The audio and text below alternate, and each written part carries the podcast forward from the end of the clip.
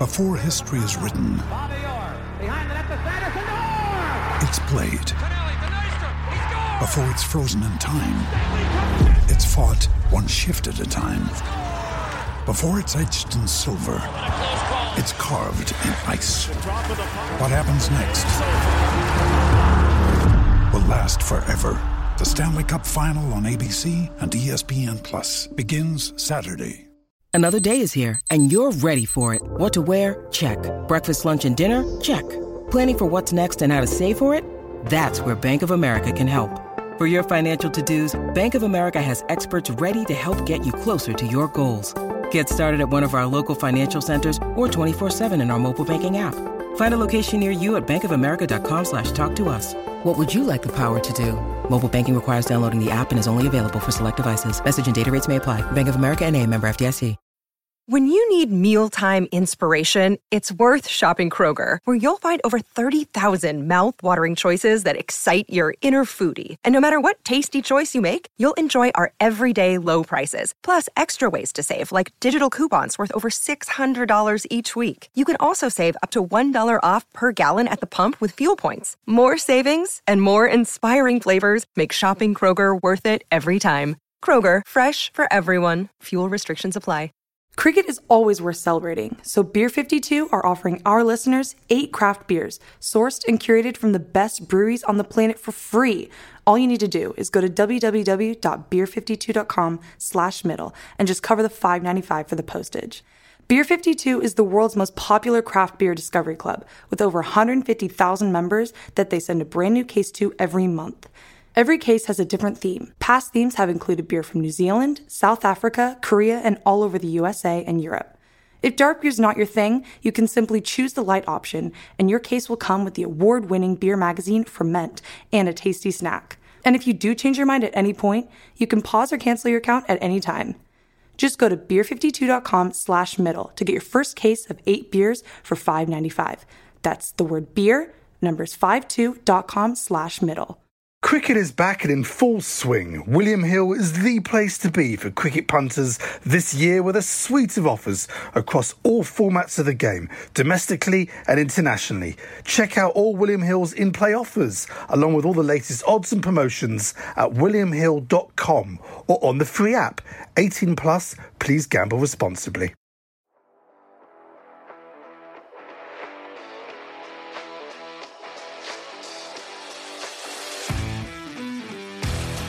Hello and welcome to Middle Please Umpire. My name is Miles Jupp. I am joined. And I'm Mark Wood. Yes, I'm joined by a very interruptive, uh, but no- nevertheless 95 mile an hour Ashes winning fast bowler, Mark Wood. Are you all right, Mark? I'm Mark Wood. Sorry, I, just when we were talking before we came now, I just thought I would get that bit. I was just so excited to see you again. Also, it's good to have a catchphrase, and for you, for you in particular, I think that one really works. Do you know what I mean? Mm. If, other people, you, Will you try it? I'm Mark Wood. No, I don't. Uh, yeah, Mm. I'm Jonny Bairstow. I'm um, I'm James Vince. I'm not. It doesn't really. I don't know why is it not. I don't know why it doesn't work for me. Oh, what a cover drive that man's got! I've been bowling, like watching him in the nets and watching the lads bowl them. What a cover drive he's got! Keep those hands. Some play, I still can't believe he hasn't played more. Unbelievable. Well, take it up with the management, not me, Mark. I have so much less influence than you imagine in these uh, in these matters. Are you not the the new ECB top guy? Uh, no, but I would have. Is there, are they looking for one at the moment? Probably. Well, apparently they've been listening to the podcast and they, and they think that your knowledge are right up there. Right. I've I've had very. I have been inside the offices of the ECB. have they got like sort of is it like walking into a football dressing room where they've got like the stickers on the wall and they move like for fields and stuff they have like three slips and a gully No. and they move them around Weirdly, actually, it's more like a Malmaison hotel, and even the even the free soaps sort of suggestive. It's very and welcome to this week's episode Welcome to this week's whatever it is. I do you know what a, a, a friend of mine. I was speaking to him today. He'd sent me a text that I ignored, uh, and so he rang me with the same message. And that message was the Dalai Lama. And uh, yeah, he was going. I can't believe he didn't make more of the fact that Simon Taufel has the Dalai Lama's phone number i know that was incredible wasn't it because it because it only comes out in the um, popular item Mark Wood Super Over. We didn't really have the chance to sort of dig down on it. So I don't know if he's ever had. I don't know if he's ever rung the number. My friend, mm. he said, I think I know why that is. It's because sometimes they play ODIs up at uh, Dharamsala, and that is where, um, of course, the Dalai Lama uh, has a corporate box. I think. Of course. Do we do we just believe them? I mean, could we not have called bullshit and said, "Well, come on, get them on the phone now during the Super Over"? Well, why don't we just ask, cut the Super Over there and then? We should ask Nathan, the producer, to um, to get back in touch with Simon and say, "Really, really great to meet you." Obviously, can you send me the Dalai Lama's can you for Miles and Mark? Well, that's not very different from how we got Sam Mendes's email, was it? It's just you ring someone who yeah. knows them. That's what it works. That's how we got. I'm pretty sure we got Joe Root because you know him. That's how all of these podcasts work. So, so basically, if we ran the Dalai Lama, you'd be like, "Hello, this is about something I've got to go," and I'm Mark Wood. I'm not sure. I may just hang the phone up straight away. And you'd get to say to him, what, "So, what was what was your first cricket bat?" The Dalai Lama, and he'd say, "Mike Gatting's coming for dinner." Mike Gatting, I will cook Mike Gatting whatever will bring him most peace and happiness. I think he would have a very good effect on us, the Dalai Lama. He's clearly had a good effect on Simon Southall he's really calmed him down, and I think he could do the same. I think he could do the same thing with us, possibly. Anyway, it's worth trying. If we go to a what series is this? Three, three. It's question, question. Thank you. Uh, he's nodding. radio. Can you get into radio mode, Mark? Because you can't. The nods. Sorry, sorry. Three thirty-three for three. Yes, it's series three. Uh, three. So three. So should we reach a series four? We should probably. I think. Is it unreasonable that to say now in advance that the first guest will probably be the Dalai Lama? I don't think it's unreasonable. I think if if, if you look at the way that we've been going, so Sam Mendes, I mean, that nearly knocked me off my chair. Simon Taufel last week was a great guest, by the way. He was very interesting, wasn't he? I mean, I, I I'd got my timings out, so I kind of imagine that you would have played more games or games with him in charge. But of course, your arrival on the international scene as we discussed, prompted his immediate retirement. Well, he, he, I think I wonder how he would have dealt with me. That's the thing, because he mentioned how he dealt with Jimmy and some other and other bowlers, but I'm not sure how he would have dealt with me. Yes, he told us how he dealt with angry people, didn't he? Especially when I was falling over every ball. Yeah, I imagine. Well, probably in the old days, he'd have probably just sort of kicked you further into the dust. But since he's become mates with the Dalai Lama, he would, he's probably become slightly more sort of empathetic, hasn't he? And he'd be more sympathetic to your plight and think, "Who am I who am I to kick Mark Wood into the uh, into the uh, what do you call them into the footmarks? Um, now, tell me, um, tell me how you're feeling in yourself, Mark. Uh, good, but slightly frustrated. Obviously, I, I haven't played uh, yet during the World Cup. Um, I felt pretty good going into the warm up games, but obviously, um, I hurt myself in the New Zealand game, and then just been a bit frustrating from them. But as a team, we've been literally amazing. We've looked on it straight away. It's been great to watch. Um, we've had decent support here as well. Actually, there's been a few sort of English fans in as well. So um, it been red hot. I mean, Josh Butler last game, Josh Butler, Josh Butler, sorry, as you call him. Josh Butler, Josh Buttler. Yeah, he was phenomenal. I mean, in in the net when you watch him practice. So this is the game against um, Sri Lanka. Yeah, he's just getting hundred. Um, he, he, doesn't actually slog it that much in the nets. Like he gets Collie to just throw him some, and he'll hit maybe twenty to thirty balls just almost just standing up on the ball as if he's sort of um, practicing test matches, just cross seam, white ball, and he just tries to hit everything as straight as he can.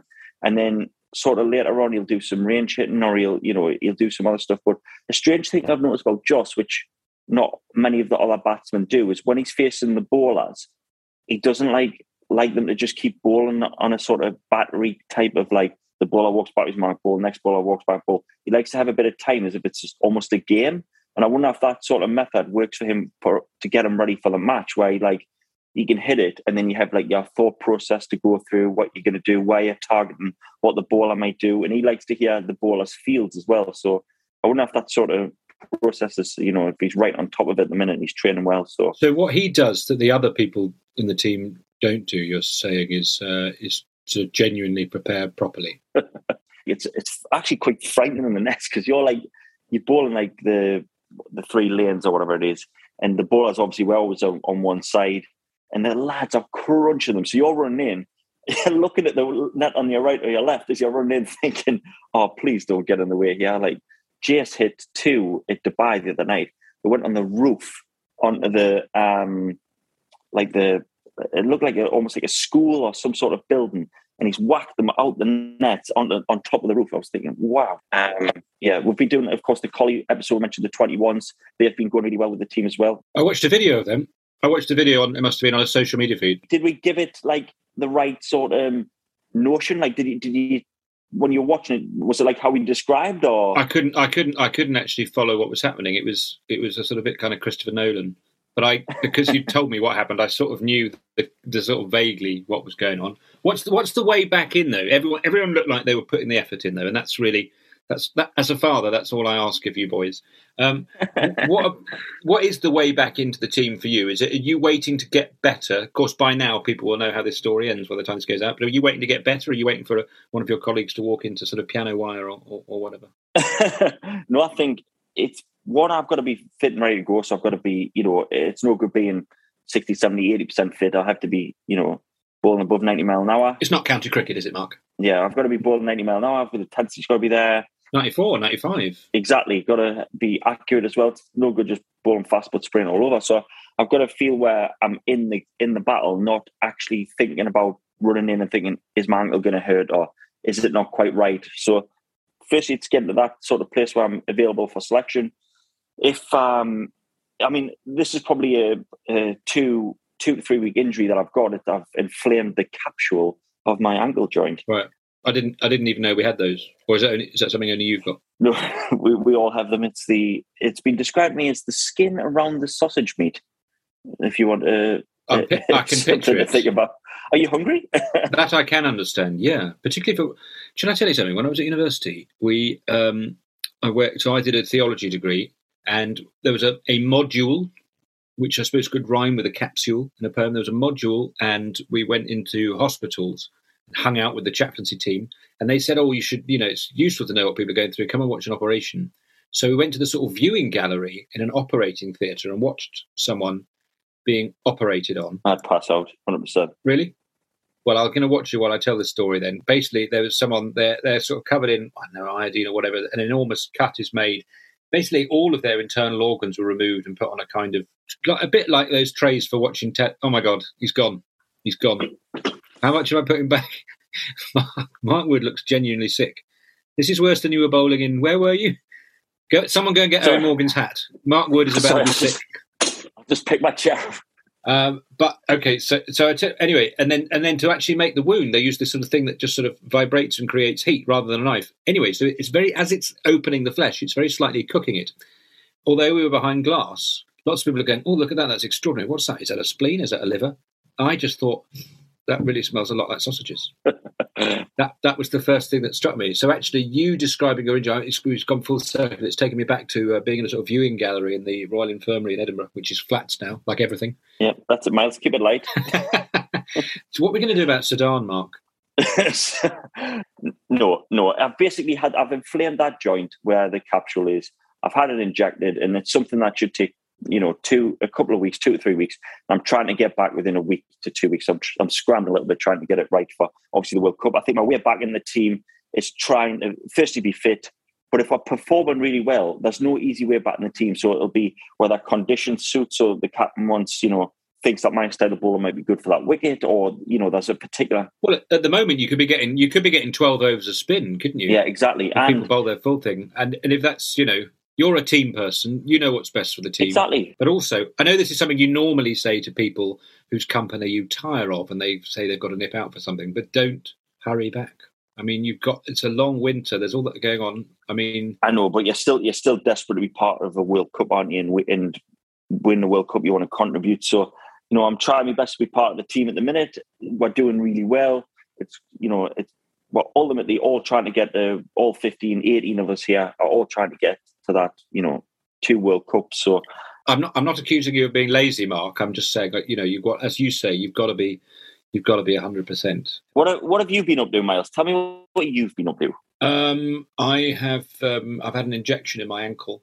Um, uh, which smelt of no. I had um, I uh, I've been working. I know that sounds unlikely, but I've been yes, I've been going up to Glasgow to do. I do a show called Frankie Boyle's New World Order uh, with my friend Frankie Boyle. So I'll be going up doing that. Is he a left arm wrist spinner? Lots of googlies, maybe the odds, the one that skids That's on. right. He, he, he is. He is, and I think it's that's because actually he comes off quite a long run up. I mean, there are those people that you know, sort of Shane Warne, obviously wrist, wrist spinner as well as like, like Frankie.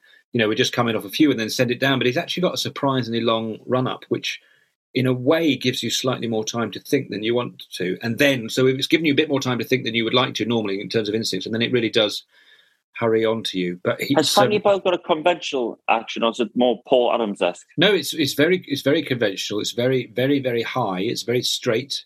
Uh, and you know he likes to always make sure like his um, the bicep just brushes the top of his ear and it's just high as possible and long spells he likes and he will set his own field the captain, the captain sometimes goes down to find. So have, you, have you been enjoying this show anyway? I've, I've, been absolutely loving it. Some very, very funny people have been on. I mean, I sit there and uh, and laugh. I mean, I contribute, I speak as well, but I also. And have you told them about Middle Please Umpire? No, but I could. Um, wow. Hey, hey, just right. One, calm down. Two, I've got several more episodes, and it's about just approaching. But have you rung Hugh Laurie yet? no.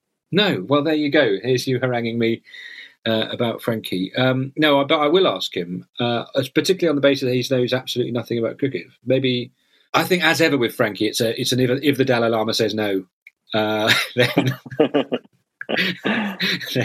Tell you what, Joss has done to his gloves. This is this is an exclusive because he. I was telling him when he when he went out about against Sri Lanka. I was saying to him, I hope you wore them gloves when you got your hundred. He's wrote on each one of his gloves normally batsman, you know, it'll be. He's written left and right.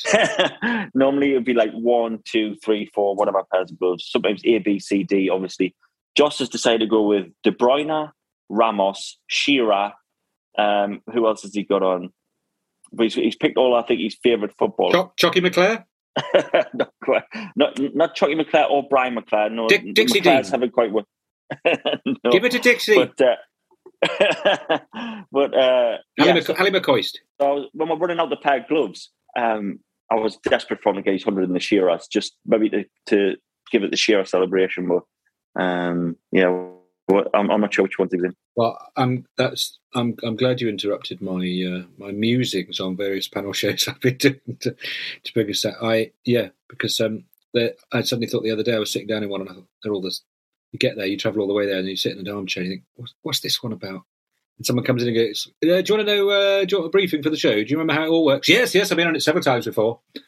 And then this thing starts. You think, I hope there's a bit where they explain the rules of each round as it happens because I've not. do, you, do you have to go into it straight away? Well, the thing is, you can't say, sorry, can you explain how this works before it starts? Because people have repeatedly tried to explain how it works. And I've repeatedly says, yes, yes, yeah. A bit like you going out to to face in the, last last the dying moments of the World Cup final, going, "Yes, don't worry, I know what to do," and then thinking, "Oh, what am I meant to do again?" Well, I've been I've been on um, Question of Sport a few times, and I find like when when you sit down in the chair, so obviously you get introduced on, you all sit together, but when you're when you're sat in the seat, they're like, "Right, first question, picture board," and you're like, "Oh my god."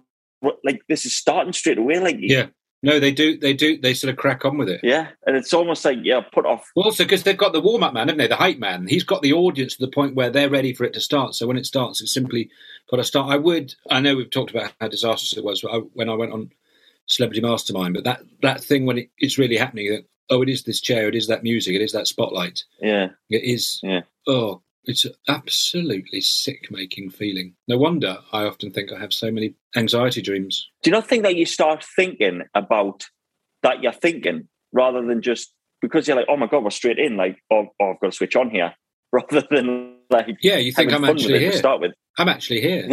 Do you think that? Do you get to the top of your mark thing? You think, I'm in a. I'm in a test match. All right, look at this. It looks. Oh, doesn't, doesn't Lords look just like it does on the television? This is unbelievable. Um, yeah. I start getting anxiety. Or oh, doesn't the batsman look really far away? Oh no. Yeah. I have seen that guy. I've seen that guy. I've seen that guy on telly. It's um. Oh no, I'm not wearing my box. Oh no, I've. Oh no, that's a dream. Sorry, sorry, I've got into dream mode I'm again. Like, I'm like they're making me do PE in my pants again.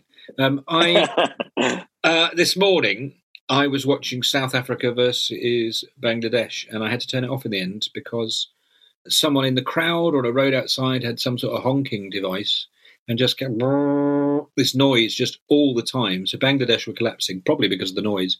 And I just had to turn it off in the end. It made me, do you know what it made? And I don't say this often, it made me sort of nostalgic for the days of the Vuvuzela. I thought, oh, I quite like that noise. That was, that was sort of all right. This was just, it was like someone had really annoyed an HGV driver, something that we've now specialised in Britain. He just was continually hammering on the thing. Uh, so it was a really. So I don't know how that game are you ended. sure? Are you sure it was that, or was it was it not Michael Atherton's commentary? oh, oh, oh, oh, that is that is sick. That thought- is sick I making. thought that would get you going. I thought that would That- get you going. What an appalling remark. By the way, I love Athers people, so that's a joke. yeah, yeah. It was um, no. It turned out actually, I, I um, I rang Sky, and it turned. You're really upset. You're really upset. I just don't know why you do this to someone that you consider a friend. It just seems, it just seems odd. Anyway, no, we're Will gonna, cheer you up? Should we get into the mailbag? Cheer you up. let's get right into the mailbag. No, actually, I'll tell you why I was annoyed because you um, stole the thunder from my Mark Nicholas joke. Because he was genu- he was uh, he was genuinely um, commentating. Shall I tell you a quick story uh, before we delve into the mailbag? My my father is uh, is a clergyman, and as a consequently, in the same way that you know lots of cricketers, he knows lots of other ministers and, and vicars and things. And uh, some of them, is, of course, they're very you know as you'd expect, sort of um, gentle people. You know, very nice and pleasant and charming. And uh, he had he had one who was with his, he was in a car with his wife, his friend, and um, the car had a habit of slipping out of gear.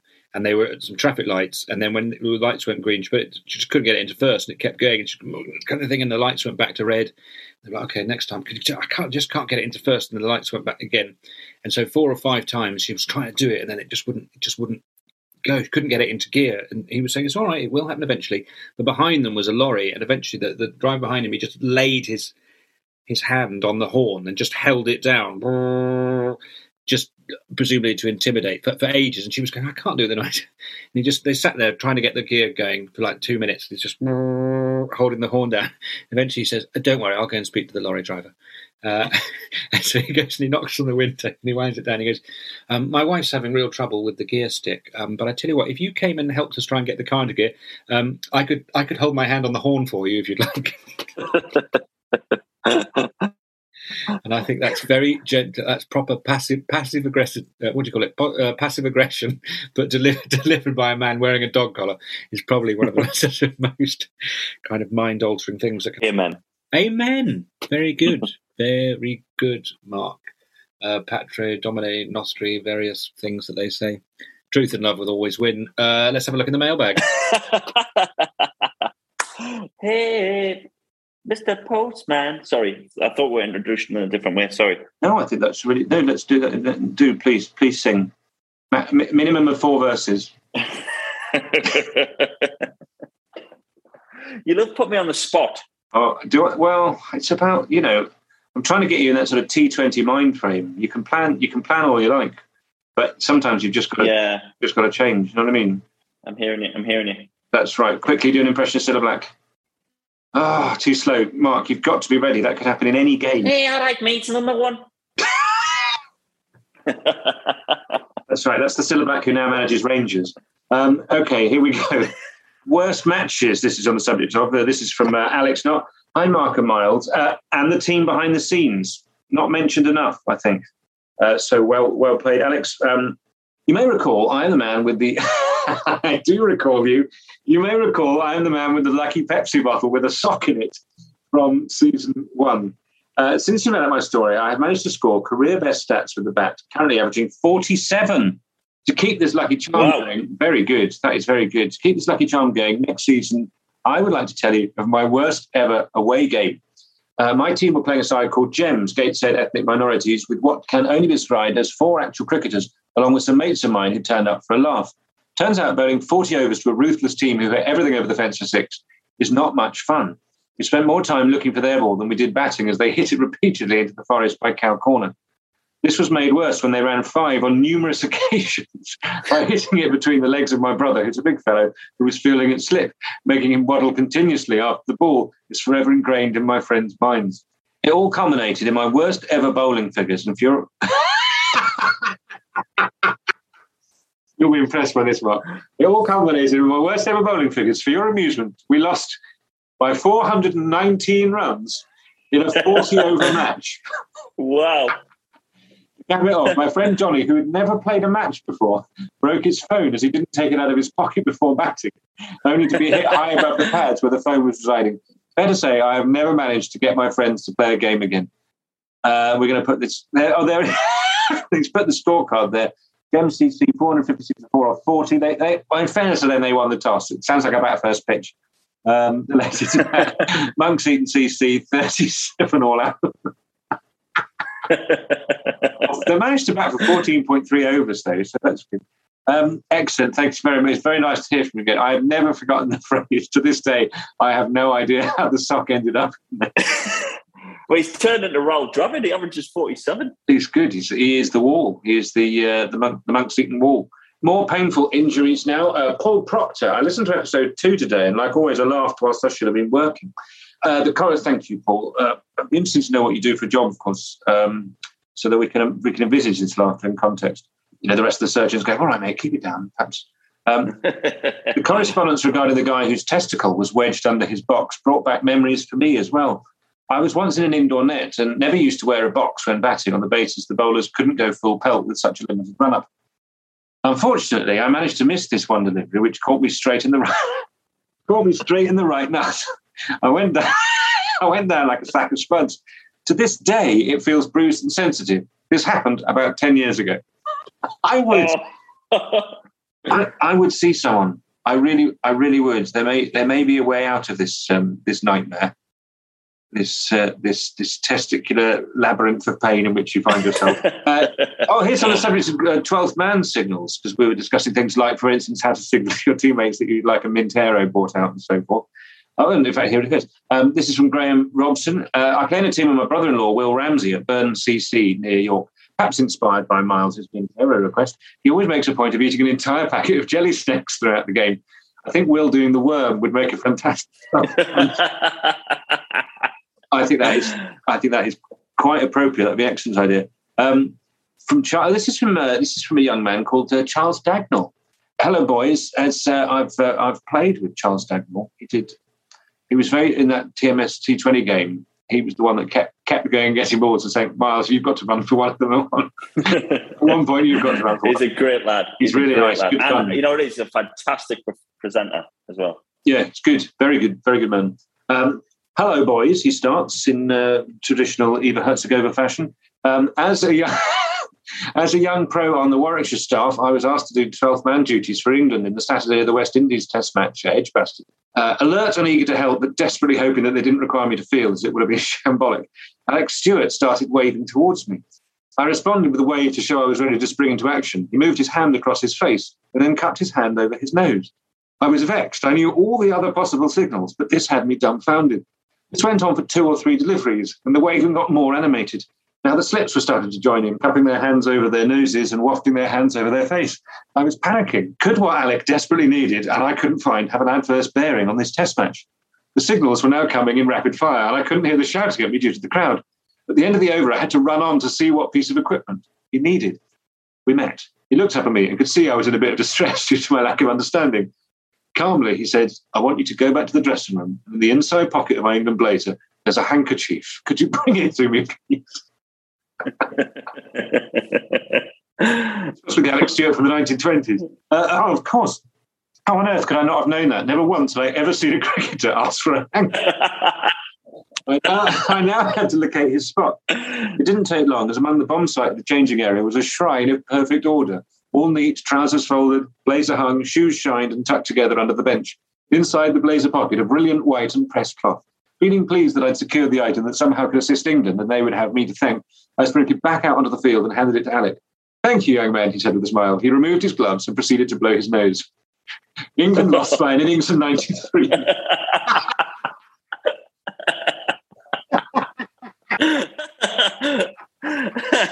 As an aside, any other sportsman would have ejected the contents of their nostril a different way, but not Alec. That's thanks, Charles. That is fantastic. Absolutely. Fantastic. Maybe, maybe so. Maybe it wasn't a handkerchief. Maybe it was a white flag. All right. what year would that have been then? Losing by an innings of 93 to the West. Oh, not sure the brain functions in the way it used to. When 90, no, not was he even playing like 95? That was a West Indies series. Miles, I was five years old. Oh, yeah, of course you were. Yeah, yeah. God, that's a terrifying thought, isn't it? That makes me feel older than my balding head. Right. Um, always happy to receive uh, letters in the mailbag on uh, other subjects, such as uh, 12th man requests. Uh, uh, the best and worst games you played in, of course, cricketers that you've uh, encountered at petrol stations, uh, possibly during the recent crisis, uh, painful injuries. Uh, old ones, of course, were nicknames and uh, lucky charms and um, Crick- cricketing teas, Miles. Cricketing teas. cricketing teas, cricketing teas. Uh, both the meal and just as a way of kind of just sort of injecting a little bit of sass into proceedings. Um, oh, he's a bit of a cricketing tease, that one. Uh, and uh, any another category based on any of our chat today, Mark? What about asking about an umpire? We've, we're called middle please umpire. Has, has anyone met Cilla Black? Sorry, sorry, say, sorry, say, say what, what were you saying before I rudely interrupted? um, if people could send in their best umpiring stories or anything, we just haven't signed a Towel on. I think it would be a good place to, to go if anyone's got any stories. I mean, we've got a few topics already. Just add the umpiring one in would be would be a nice change, I think. I would add to that also any other connections you know of umpires, test umpires, has to be test umpires, and um, leaders of world faiths. Hi, it's David Gower here. Uh, yes, it's me. Look, it's it's slightly embarrassing, but look, Mark and Miles, they've they've forgotten the email address again. So look, if you've got any cricketing tales, stories, whatever it might be, you want to send to them, please email them at middleplease at hotmail.com. Um, and if that's too much, well, try Twitter or Instagram. Well, Woody, we should talk about the, the guest that we have uh, coming on, on this episode of Middle Please Umpire uh, after the uh, uh, upcoming break. Perhaps you'd like to tell us a little bit about them? Um, well, I will give you. Why don't I give you a clue? Yeah, just one. Yep. Um, Oh, did she used to present Blind Date? no, no, but I like your thinking. Surprise, surprise! I backed myself into a corner here. No, uh, let's have a clue. um, think um, a um, religious necklace. Um, a religious uh, Star of David. no, of course it is Oh, cross. K cross. K cross. correct. Correct. K cross. I'd just like to take a moment to thank our founding sponsors, Cricketers Gin. Cricketers Gin is the perfect podcast partner, as this corker of a gin began its innings at the local village cricket club in Pinkneys Green, Berkshire. Over a G&T, the founders decided that this quintessential British game, along with the wild botanicals growing in abundance, deserved a bespoke gin of its own. Cricketers features milk thistle, wild marjoram, and blackberries, amongst other botanicals, delivering a smooth juniper forward gin. If pink is your preference, they also have a delicious raspberry distilled pink gin. Please take a look at their website, cricketersgin.com, where you'll find a range of gin hampers too. Apply the code CRICKET and you'll receive a discount off your purchases. Cricketers, a small batch gin and a family owned business. William Hill's safer gambling tools help you stay in control. You can set deposit limits, session reminders, and take timeouts whenever you need them. 18 plus, please gamble responsibly. William Hill, it's who you play with. Right, this week we have our other than Kate Cross. Welcome, Crossy. Woody, how are you? I'm good, thanks. Uh, weren't you in a very important game last night? Yeah, I was. I've actually seen two very important games this week. Uh, went to the Pakistan India game last night, and then saw you boys play on Saturday night at the Dubai International Stadium, which was pretty cool. So, what was the better game?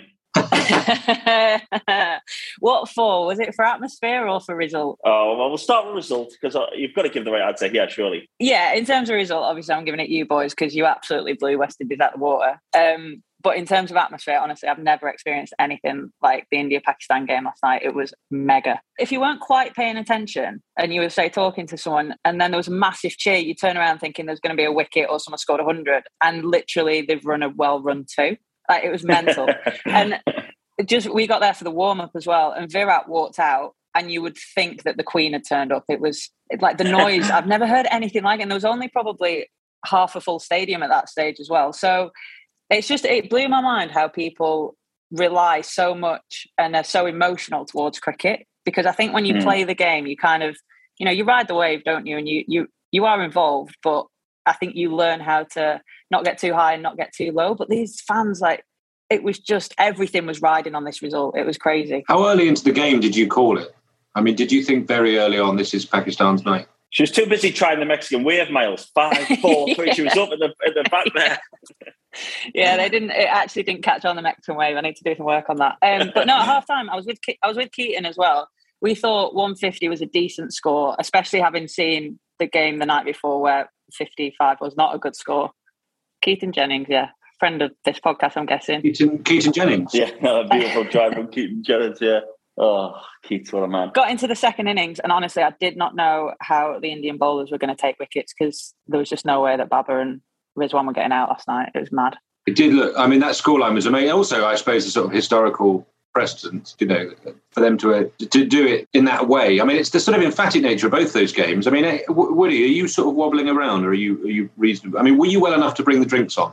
no, I wasn't actually. I was told to stay put. Ah, that is a shame because that is something you've always done. it's run the drinks. no, no like, I, hadn't, I hadn't finished. I hadn't finished the sentence. I hadn't finished the sentence. It's something you've always done beautifully well and with a smile on your face. And you don't look like someone walking out there and shouting to the batsman, I should be playing, by the way, not you or whatever. You know, you look there and you're jolly and it looks like, you know, someone's getting a water bottle brought out and they think, oh, that's good. It's Woody. This will cheer me up or whatever. But you weren't even, you, you weren't allowed to do the water. I didn't need to do anything. I was just, I mean, I, I was probably as much use as Crossy tried to start the Mexican wave. It just wasn't getting going. so we're just going to have to just stick at it and hopefully it catches on. Hopefully it does catch on. I reckon actually Sam Billings did the most work of all the fielders that night, running on with the drinks every three balls. It felt like. Well, I was I was back in the in the hutch having to fill them up. My my role was the filler, and uh, I reckon I did I did quite a bit. Like just because we we're getting wickets that much. It's an important role. It is exactly hydration sweaty conditions. I, would like to say that I played just as major part as everyone else. Um, you know what I mean? It's a team game. Yeah, absolutely is. But also, we should talk, Kate, really about the year that you've just had. I mean, is it fair to say this is your probably best best year ever as a professional cricketer? I know that, like, obviously, when you break into the team or whatever, but really across all formats and in, indeed competitions, this has, you have had an amazing year, haven't you? Yeah, it has. It's been incredible, and I've joked with like my mates and I said it feels like my breakout year and I've just turned 30, which is probably not how you're supposed to do it. I think you're meant to do that when you're a bit younger. But um, yeah, it's been I've had a bit of a tough journey with international cricket to be on to be honest. Um, like uh, Woody will know it it just never goes the way that you think it's going to go when you're a kid and you like map out this journey of how you're going to play cricket for your country and um, it's just not that easy. So yeah, this year has been, I guess, a bit more pleasing in that respect because I've had such a tough journey with it. Um, but my my biggest goal that I set myself this summer was just to enjoy it.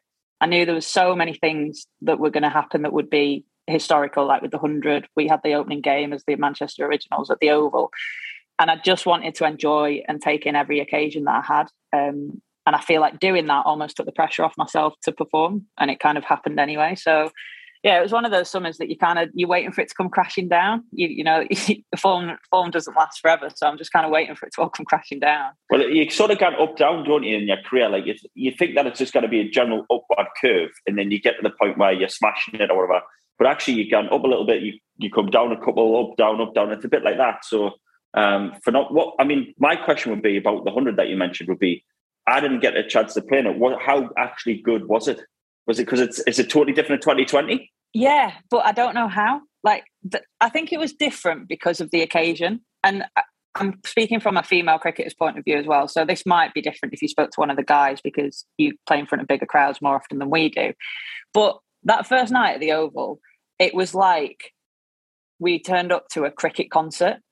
And I don't know how else I can describe it. Obviously, um, Becky Hill was there playing some tunes. The like the crowd was in. It was so noisy. I've never ever experienced anything like that in my life. Um, Hartley was bowling, and we had reviews for the first time as well in domestic women's cricket, which is scary. Um, Hartley hits one on the pad, and I'm I'm only extra cover. I'm Al, do you want to review that? And she's like, "What?" I was like, "Do you want to review it?" Like seeing the timer going down on the scoreboard, it's like at seven six five, and she's like, "I can't hear you, mate." I was like, "Oh, never mind, never mind. We don't need it." Um, but yeah, honestly, it was it was really, really, really good. I can't I can't speak highly enough about it. And we had to do a bit of a review about what was good, what was bad. And the only bad thing that I could come up with was as captain, I had to go and stand on a stage to do the toss. And I got mm. 10 minutes less warming up. And that's literally the only bad thing that I can say about it. I thought you had the best kit. Like, what, what was the what was your um, sponsor? Uh, we were McCoy's. Strong crisp as well. What what would London Spirit have been? Uh, what what uh, crisp would you have been bedecked in, Mark? They were uh, Tyrrells. Tyrrells. Yeah. Marvelous, marvelous crisps, marvelous crisps. Um, yeah. I'm glad what you said about just thinking I've got to enjoy it because I, I have been banging on about this to Mark before. Something I, have got this summer. I've watched loads of the women's game this summer, and it's just the sort of joy that seems to be out there on the pitch. I find so infectious, and you all look unless it's just theatre, and you're like, let's. Oh, it's a nightmare. Let's just put smiles on, plaster smiles on our faces for the whole thing, and then and then it'll be all right. You just look, all of you as a team, so happy and seem to enjoy each other's success. And I, I really love that. I find it really, really inspiring to watch. And I, please please tell me it's real or or, or carry on the charade you know what we get a lot of feedback like that saying that we always just look like we're enjoying it and actually we i remember we saw it might have been an ashes promo that you boys did for 2015 maybe it was the, it was the rise. Oh no. No it was the rise that you know with all the flames and everyone just looked i thought you were going to say you were all miserable. Yeah you were. You were all stern and really like oh, game face oh no and they wanted to create that with us. And we all stood there in front of this camera and we're like, you know what, this isn't women's cricket. We're not, that's not kind of the atmosphere that we have when we play. We've probably a bit of a generational thing because we've come up like through our age groups, we've had to enjoy cricket because it's mostly been our hobby. It's never been a career option for a lot of us as kids. So I think there's probably an element of that in it as well. Um, but I, I, don't know. We, I just said to the girls in that night at the hundred, uh, that night at the Oval when we were making history. We knew people were going to watch us, maybe out of curiosity, maybe out of actually wanting to watch the hundred because people just didn't know what was going to happen. But I just said we're his- like we are literally history makers tonight. Regardless of the result, we will go down in history. So take that in. And there was a lot of girls who'd never played on Sky, never played in front of more than probably 45 people at Chester Boughton Hall. So sometimes I think with the women's game, you've got to kind of weigh up the relevance of what's important obviously results are always important. Don't get me wrong, I love winning more than anyone, but you know, there's just that just felt more of like an occasion than mm. a game of cricket. Yeah, I was a sort of um, hundred skeptic, I suppose, and then I've got to the end of this summer, and one of the things that it's done for me, I now know all of the England women's cricket team as well as I feel I know the men's cricket team, not as well as I know Woody, obviously, but as do you know because that's I mean that's that goes beyond most acceptable. Keep fighting the fight, brother. to me, all of the women's team, not just the England team now, loads of domestic players are easily as recognisable to me as the men's team, and of course that's not that's never been the case before. And that is something that will continue to grow. And that- do you get recognised a lot, Crossy? Uh, weirdly, I actually got recognised last night at the game. Someone said that they listened to my podcast, and I was like, "Wow, love that!" that. Like that's that was bigger for me than even like they know that I open the bowling for the Manchester Red Really, that made it. Literally, I was like, "Come on, let's have a selfie. Come on, let's, let's recognize this moment." but I think that's what was so important about the hundred for the women was the visibility aspect of it. You know, being on the BBC, being religiously on Sky every day at three pm. Um, it just gave people the chance to know that we play cricket, we work hard at it, and we, you know, we're all right at it. I think that's needlessly modest. Um, can you tell us a bit about your way into the game then? I mean, for where you are now, a, a colossus bestriding so many formats and uh, and indeed media platforms, Kate.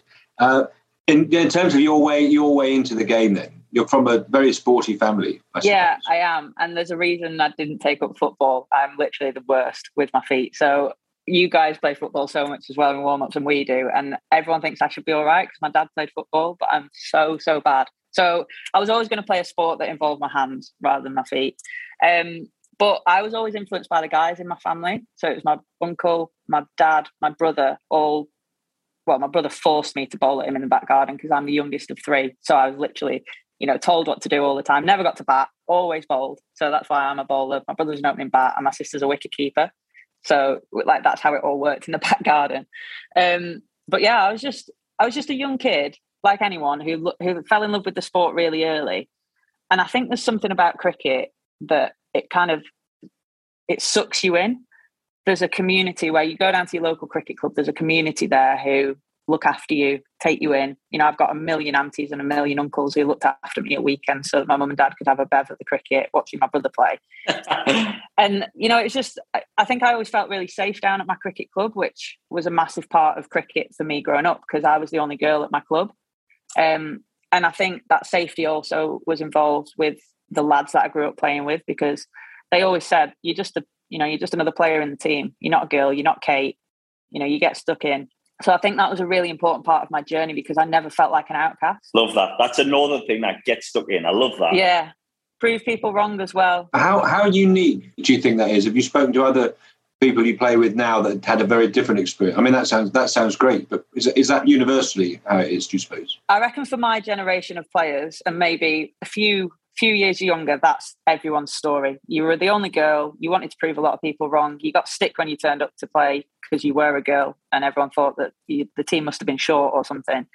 And then you'd run through them and take wickets. And you know, if I was old enough, I'd be sticking middle fingers up to everyone. But um, I think, I think now what our hope is is that it's people's mums or sisters or aunties that get them into the game, or they see a Tammy Beaumont on BBC scoring a fifty, or Alice Capsey getting you know the youngest fifty scored by a woman at Lords, whatever that stupid stat was when she was sixteen. You know, we're hopeful that there's now going to be some female influence on the younger generations because of that visibility that is creeping into our game now. So, my story is probably not unique. Um, but hopefully the ones that are coming through now it will change a little bit change the the dynamic of how it all works. I think i mean i well i was going to say i think it's an inevitability. I hope i hope it is. I think because on that on, on that front it's been so good for the game this year. What in terms of like say the england men and england women's teams do you think they could do more well essentially more training together? Um, so, for instance, you know, you could help Mark on his on his batting, for instance, because I think I think you've got the chance and you've had the opportunity to raise your bat this summer slightly more often than Mark, and I think he could just do. I don't know if it's a confidence and an ODI fifer. Yeah, yeah. Well, well, I'll tell you what, Woody. You tell you teach me how to bowl ninety five miles an hour, and I'll teach you my ramp shot. How's that? got it. That's a deal. That's deal. a deal. Got it. In all seriousness, though, like these boys are so busy playing cricket. Like you are tour to tour to tour, aren't you? Really, you get very little time at home. Filling a lot of bottles of water and so forth. It's you know hours, hours out of the day. Yeah. um, but that's what the hundred did generate a lot of that because the two teams, the men and the women's teams, were like centralised at a cricket ground, and training was like following on from each other. So Finney came and did some bowling with me. Carlos Brathwaite came and did a bit of hitting with some of the girls. You know, there was always the opportunity to dip in and out. Whereas with the the England teams, our schedules are probably so different. And so, like, if we're in Pakistan, the boys are in Australia. So it's just completely, yeah. You know, it probably wouldn't work. But I think there's definitely an element of there should be more of that. Mm. Even if it's 10, 15 minutes, it'd be like invaluable to have a chat with Woody about how he bowls in different conditions and with the red ball, with the white ball, that kind of thing. We sometimes do cross paths on like um like if we're doing appearances together and stuff like that, because I know Crossy did one with Woakesy and she actually beat Woakesy on a uh, so like a target practice. He um does he talk about that because he still owes me those two coffees. no, I bring it up, bring it up with him mate. today. I'll have to. I'll have to. Watching a lot of the women's ODIs, it's a, it's a sort of there's a different style of cricket, I suppose, and where you've got this thing where the men's game, a lot of just sort of there's a bit less timing in it, I think, from a batting point of view, where you're you're unlikely if you're one of the sort of men's batters that scores at whatever 140 strike rate or whatever. A lot of that will be just sort of weird stuff, spooning it in odd directions or whatever. And watching the women's game, there's so much there's, there's so much more sort of rhythm and timing to it. So watching the way you know someone like Tammy muscles it and whatever. Tammy, listen to me. I've never met her, or, you know, but. Um, Lauren Winfield Taylor or whatever goes out and opens and plays loads of sort of classical shots and scores at a beautiful rate. Yeah, I think that's that's something that I've kind of always said to people who don't watch women's cricket is we're naturally not going to hit the ball as far as the guys. We're naturally not going to bowl as quick as the guys. So the game is quite different. We have to be smarter, I guess, with how we play cricket because we can't we literally can't blow people out of the water. We don't have the pace or the power to do that. Don't get me wrong, I think it's getting there. In the women's game, I think there's probably a bit is elegance the right word? I don't know. Touch timing, there's probably a bit more of that. Um, but yeah, exactly what you said, Miles. It's it's be- I think because that strength isn't naturally there, so we have to find a different way of playing the game. Someone like uh, Danni Danni Wyatt. I mean, she you know she smacks big sixes, isn't she? And Tammy Tammy Beaumont. I must call her. I must remember that I'm a member of the public. And no, oh, call her Tammy. Well, ta- Tammy, my mate Tammy, she you know she does loft, loft it, doesn't she, and wax it back over. There is there is that style of play in there, but I think it's I think there seems to be a little bit more diversity in styles in the women's game than there is in the in the men's game at the moment. I mean, where you know, where, where are the Neil Fairbrothers of tomorrow, Mark Wood? That's what I want to know. no, I think look, I think it's a great point, and like I would say the women a lot more, I would say, finesse than probably the men, and it, it times, especially if you look at 2020. But the test matches and, and things are very similar. The only the only question I would have for Kate is sort of like the preparation kind of things. So from when we've been here, our training's been slightly different, and I was just wonder if the women do that going into tournaments or if you have like a bit of a break. So we've done more scenario based stuff. We did it sort of the start of the training camp um, in Oman, and now that we're into it, you know, lads can do it if they want. Not something that we've really done before. We've done like things like where we'll have like an open net session and stuff, but never where it's been so specific to right. This is your plan. You turn up. We're not doing any sort of batting a ball, and we're just doing this. And actually, it puts you under pressure, and it's sort of then when it's been come to the games, when we chat about it after, lads know what each other's doing and um, what their thought process is. So everybody's on the sort of same page. I just wondered if you'd had done that as well. It was fairly new to us, but it, it seems to be working well. Yeah, I'm a massive believer as well in whatever gives your players confidence, get it done. Because if in that situation you're defending a six and it's the World Cup final and you've done that four times in training against Bairstow or whoever that is, and you've got the confidence to know you can execute that, then I think again, I think that's invaluable. Um, but there's so it's it's everyone always asks me how do you like recreate pressure in training, and I'd say that's the most difficult thing to do, isn't it? There's there's nothing that can replicate going out and playing a game in front of twenty thousand people. Well, that's the thing. If you when you're in training, it's almost like if someone said, "Or oh, you know, hit your yorker," you might hit it like you know four, five, six times with a six then it comes to the game and you miss it, and you're like, oh well, I'm training. But it's just the pressure element. With uh, with regards to the Ashes, with you there, do you have the same rivalry with the girls in terms of because you play a lot like big bashes and you play together in England? Is it that same rivalry as what is perceived with the men? Probably less hostile. Um, you know, I don't think we're quite as brutal as you guys can be against each other. Um, but I do think that will probably creep into our game a little bit more with you know, like the crowds going up because we've never really had the the fan interaction either. Like you've got the Barmy Army going at the Aussie fans and stuff, so that we don't really quite have that in our game yet. Um, but it, there is massive rivalry there. That's our biggest, you know, biggest tournament that we can play in other than a, a World Cup, um, and it's the hardest thing that we play in as well. And that was um, it started the multi-format series so we only ever had one test match and that defined our ashes and we never played test match cricket so every two years, you'd rock up, play a four day game. No one knew how to play four day cricket. You pick the red ball up for the first time. And that was our Ashes. So they changed it to incorporate everything. So, you know, best team literally does win. Um, so you got the three one days, the test match, and the three T20s. So it's like a point system. So I think that's brilliant because it incorporates the, probably where the women's game is at its strongest at the minute with white ball cricket. Um, but I want to play more test matches. I'm so jealous of the fact that you guys go and play five five matches. well, it depends how it's gone. yeah, yeah.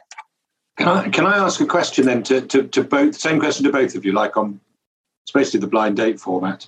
Um, but the with the train, regards to training, then do you like to do it so that you you've got all your training done, so that when it gets to sort of crunch time and you're uh, in the dressing room before, are you thinking right? So in training, I did this, this, this, this. I need to remember that, that, that, that, and that, and that, and that, and then I'm sorted. Or do you like to train to the point where all of that is just becomes innate and instinctive? And you think, I've done the training, so I can now park that, and all I'm doing is walking out there and playing. Uh, question uh, first to Kate. I I'm a massive feeler. Pardon? yeah, in cricket, uh, let me specify. In cricket, I'm a big feeler. Um, so I just like my action to feel really good, feel really strong. So before games, I have like a set little routine. I could bowl 100 balls, I could bowl six balls, but as long as my action feels good and strong and I'm happy with the ground that we're playing at and like the ends and how different the slopes are, whatever, um, I'm pretty content because I'll have done all my skills work prior. Um, but also, there's an element of cricket can just not go your way some days. You can practice and practice and nail your Yorkers and nail your bounces and your slow balls, and just for some reason, one day it just won't go well and I think you've got to have an acceptance of that as well. And in those moments, can you dip into?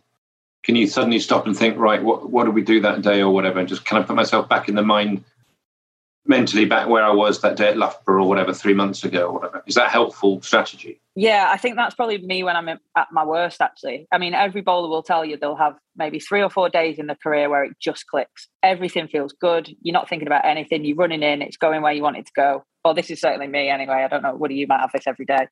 Um, no, agree, agree but you, uh, you then have like uh, well i have little cues if i know that say i'm bowling a little bit too wide of off stump i know that my action's falling away so i know i need to stay st- stronger at the crease stay taller and then i'll start hitting my length and be bowling straighter so you have little things that get you back to you being at your best and uh, same same question to our lovely number two. uh, yeah, uh, I, I, agree with Crossy. Actually, I think um, I think when you're in the moment of the of the battle, you're in the battle. Um, so actually, you revert back to your training. It isn't like you're going out there thinking, right, I'm going to bowl six Yorkers. I'm, you know, it might be just before the game. You might bowl a few slow balls. You try to hit the top of the stumps. You bowl a couple of Yorkers just to get the feel off your fingers. But actually, all the work that you've done in the lead ups, when you're going out there, it's just you're in the battle, and then when the pressure comes on, you'll revert to one of those skills. In your mind, you might be structuring an over of how you want it to go but in 2020, it never happens like that. So you could bowl a, the perfect ball at the top of off stump and the lad whacks it over your head or he carts you through the offside. And then you're like, well, right, maybe I might have to think differently. Or, you know, do I try the double bluff and try the same thing again? So there's more elements to the game than just, um, right, I'm just to, you know, I've done my York Yorkers at training, so I'm just to bowl Yorkers. And like, if, if people are listening, and like, in terms of practice, you don't have to be so rigid where you just go to practice and you bowl a day of Yorkers or, you know, a day of whatever but having that in the bank will help if you if you turn up on a Saturday and you think that's what I need to dip into. Uh, now, is it time for Woody's Super Over? Uh, I think so. I think so. Do you know about this case? No, I don't. I'm nervous. So we've got questions. You don't have to. I just don't want you to think about it. I just want you to say the first thing that comes to your mind is what about seven or eight questions, and you're just going to say the first thing. We've got 90 seconds of mile stopwatch. Yeah, yeah. I've got the old uh, what's left of my Fitbit. I, I think it's more than seven or eight questions, Mark. I don't think this is a strong enough briefing. I, reckon, I reckon there could be as many as twelve, but of course, when the clock runs out, the clock runs out. So yeah, don't don't don't think, just speak. Okay, okay. So, Kate Cross, are you ready? I am ready. Mark whatsoever, let's go. Make of your first cricket bat. Do you, PS. Most random celebrity in your phone. Oh God, random. I've got Virat's number. Does that count? Oh well, that's definitely up there. That's a massive one. Favorite sandwich filling. Chicken teriyaki from Subway. Nice. Your club needs you. Will you score or umpire? Score any day of the week, and I will do it so so well. Name a song that's been stuck in your head recently. Oh, I had a really bad one in my head the other day. Um, it was a kid. Oh, the Sesame Street theme tune was in my head all day yesterday. Sunny days. Yeah. Miles, please. We're in the middle of a suburb. Mike Gatting is coming to dinner. What will you cook to impress him? I reckon I could cook anything for him and he would love it, but I'll cook him a Sunday roast. Nice. Knocking nine doors, knock knock ginger, or knock and run? Knock a door run. Oh, different. If you're about to be a footballer and you're about to kick the ball at the stumps, whose name would you shout? Ronaldo, because he's in the press all the time. Top draw. And finally, you come out of bat. What guard are you asking for the umpire? Middle, please yes, nailed that last one. You should get that. I knew middle please up there, bang. Almost no one, almost no one ever says it. There was a, uh, yeah, centre probably. but the barest of all margins, Kate Cross, bang, nailed it. I mean, the thing that the thing that I enjoyed the most in that was I'll score any day of the week. I was really anal about it, and I was that person who had all the coloured pens, and I had a little um, like folder, a see-through folder, so that the boys, when they're eating chicken wings at half time, wouldn't mess my book up. I was so OCD with it. When they wanted to check the figures, I was like holding it for them so they couldn't mess it up. That's world class. That. What's that brand? You said P- PS. PS Peak Sport. You'll have heard of that, won't mm. you, Woody? Yeah, I remember that one. Yeah, old school Northwest like brand that everyone had. Yeah, a lot of the Lancs. Yeah, a lot of the Lancs players had them. It was my brother's my brother's old bat, and he chopped the handle for me. Uh, You've uh, you answered a lot of questions in that time. I'm sorry. For, I'm sorry, Mark, and you were right to pull me up on my appalling. Uh, but it's not the first time I've suddenly started singing the Sesame theme, theme tune while someone. Yeah, but Cilla Black doesn't come in in the middle of play. Dear Dushan start shouting things up. You just spoil it there. um, Kate, it is absolutely brilliant to uh, have you on Middle Please Umpire. I've watched so much of you this summer and enjoyed it enormously. Um, thank you. Very, you have fun out in Dubai. Are you commentating then? No, I'm um, I'm being a. You and, you and Keaton on holiday? Uh, could say that. I'm doing a bit of corporate work with our sponsors, so I'm actually going home tomorrow, back to Loughborough. Have a have a have a have a delightful journey. Delightful journey. Thank, Thank you so you. much for joining us, Kate. Lovely to meet you in whatever this. No, thanks for having me, guys. Thank you, Crossy. Oh, that was fantastic. Yeah. I absolutely love watching her, and I I'm really mean what I say. I just love the way she plays with. I don't know. She just looks so happy out there. They all do. Fantastic. Not like you, grumpy lot. no, I think she, the year she's had as well, like, because I know that she's had up and downs that career, like myself. She's been fantastic this year. Um, very skillful, nips them both ways. If you watch, like, uh, you know how they can do things on Sky and stuff where they'll do like in depth stuff. If you watch how skillful she is, actually is with the ball, um, she, she never misses her length, nips them in, swings them away, and nips them away. So she's got good skills on her as well. So it's not just like this has just happened by accident. She's put in a good year because she's got the skills to back it up. I wish I'd had time to ask Scratches about captaincy as well, because that's you know quite just the unusualness, I suppose, in this in this day and age of the uh, uh, team being led by a bowler. Well, maybe the responsibility thing has helped her. Has helped her, you know, cricket as well. You can presumably ask these questions at some sort of crisp function that you'll both be attending.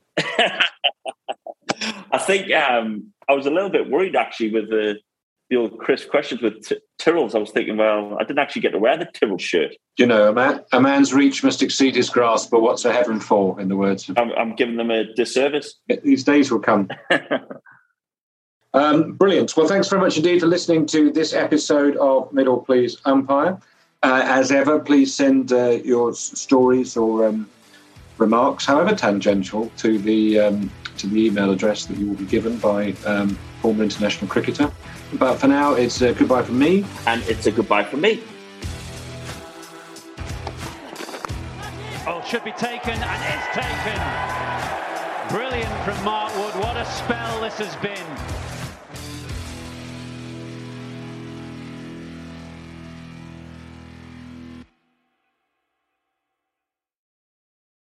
For all the latest cricket betting markets, in play odds, and promotions, visit WilliamHill.com or download the free app. 18 plus, please gamble responsibly. William Hill, it's who you play with. Sports Social Podcast Network. Okay, round two. Name something that's not boring. A laundry? Ooh, a book club. Computer solitaire, huh? Ah, sorry, we were looking for Chumba Casino. That's right. ChumbaCasino.com has over 100 casino style games. Join today and play for free for your chance to redeem some serious prizes. ChumbaCasino.com. No purchase necessary. Full prohibited by law. 18 plus terms and conditions apply. See website for details.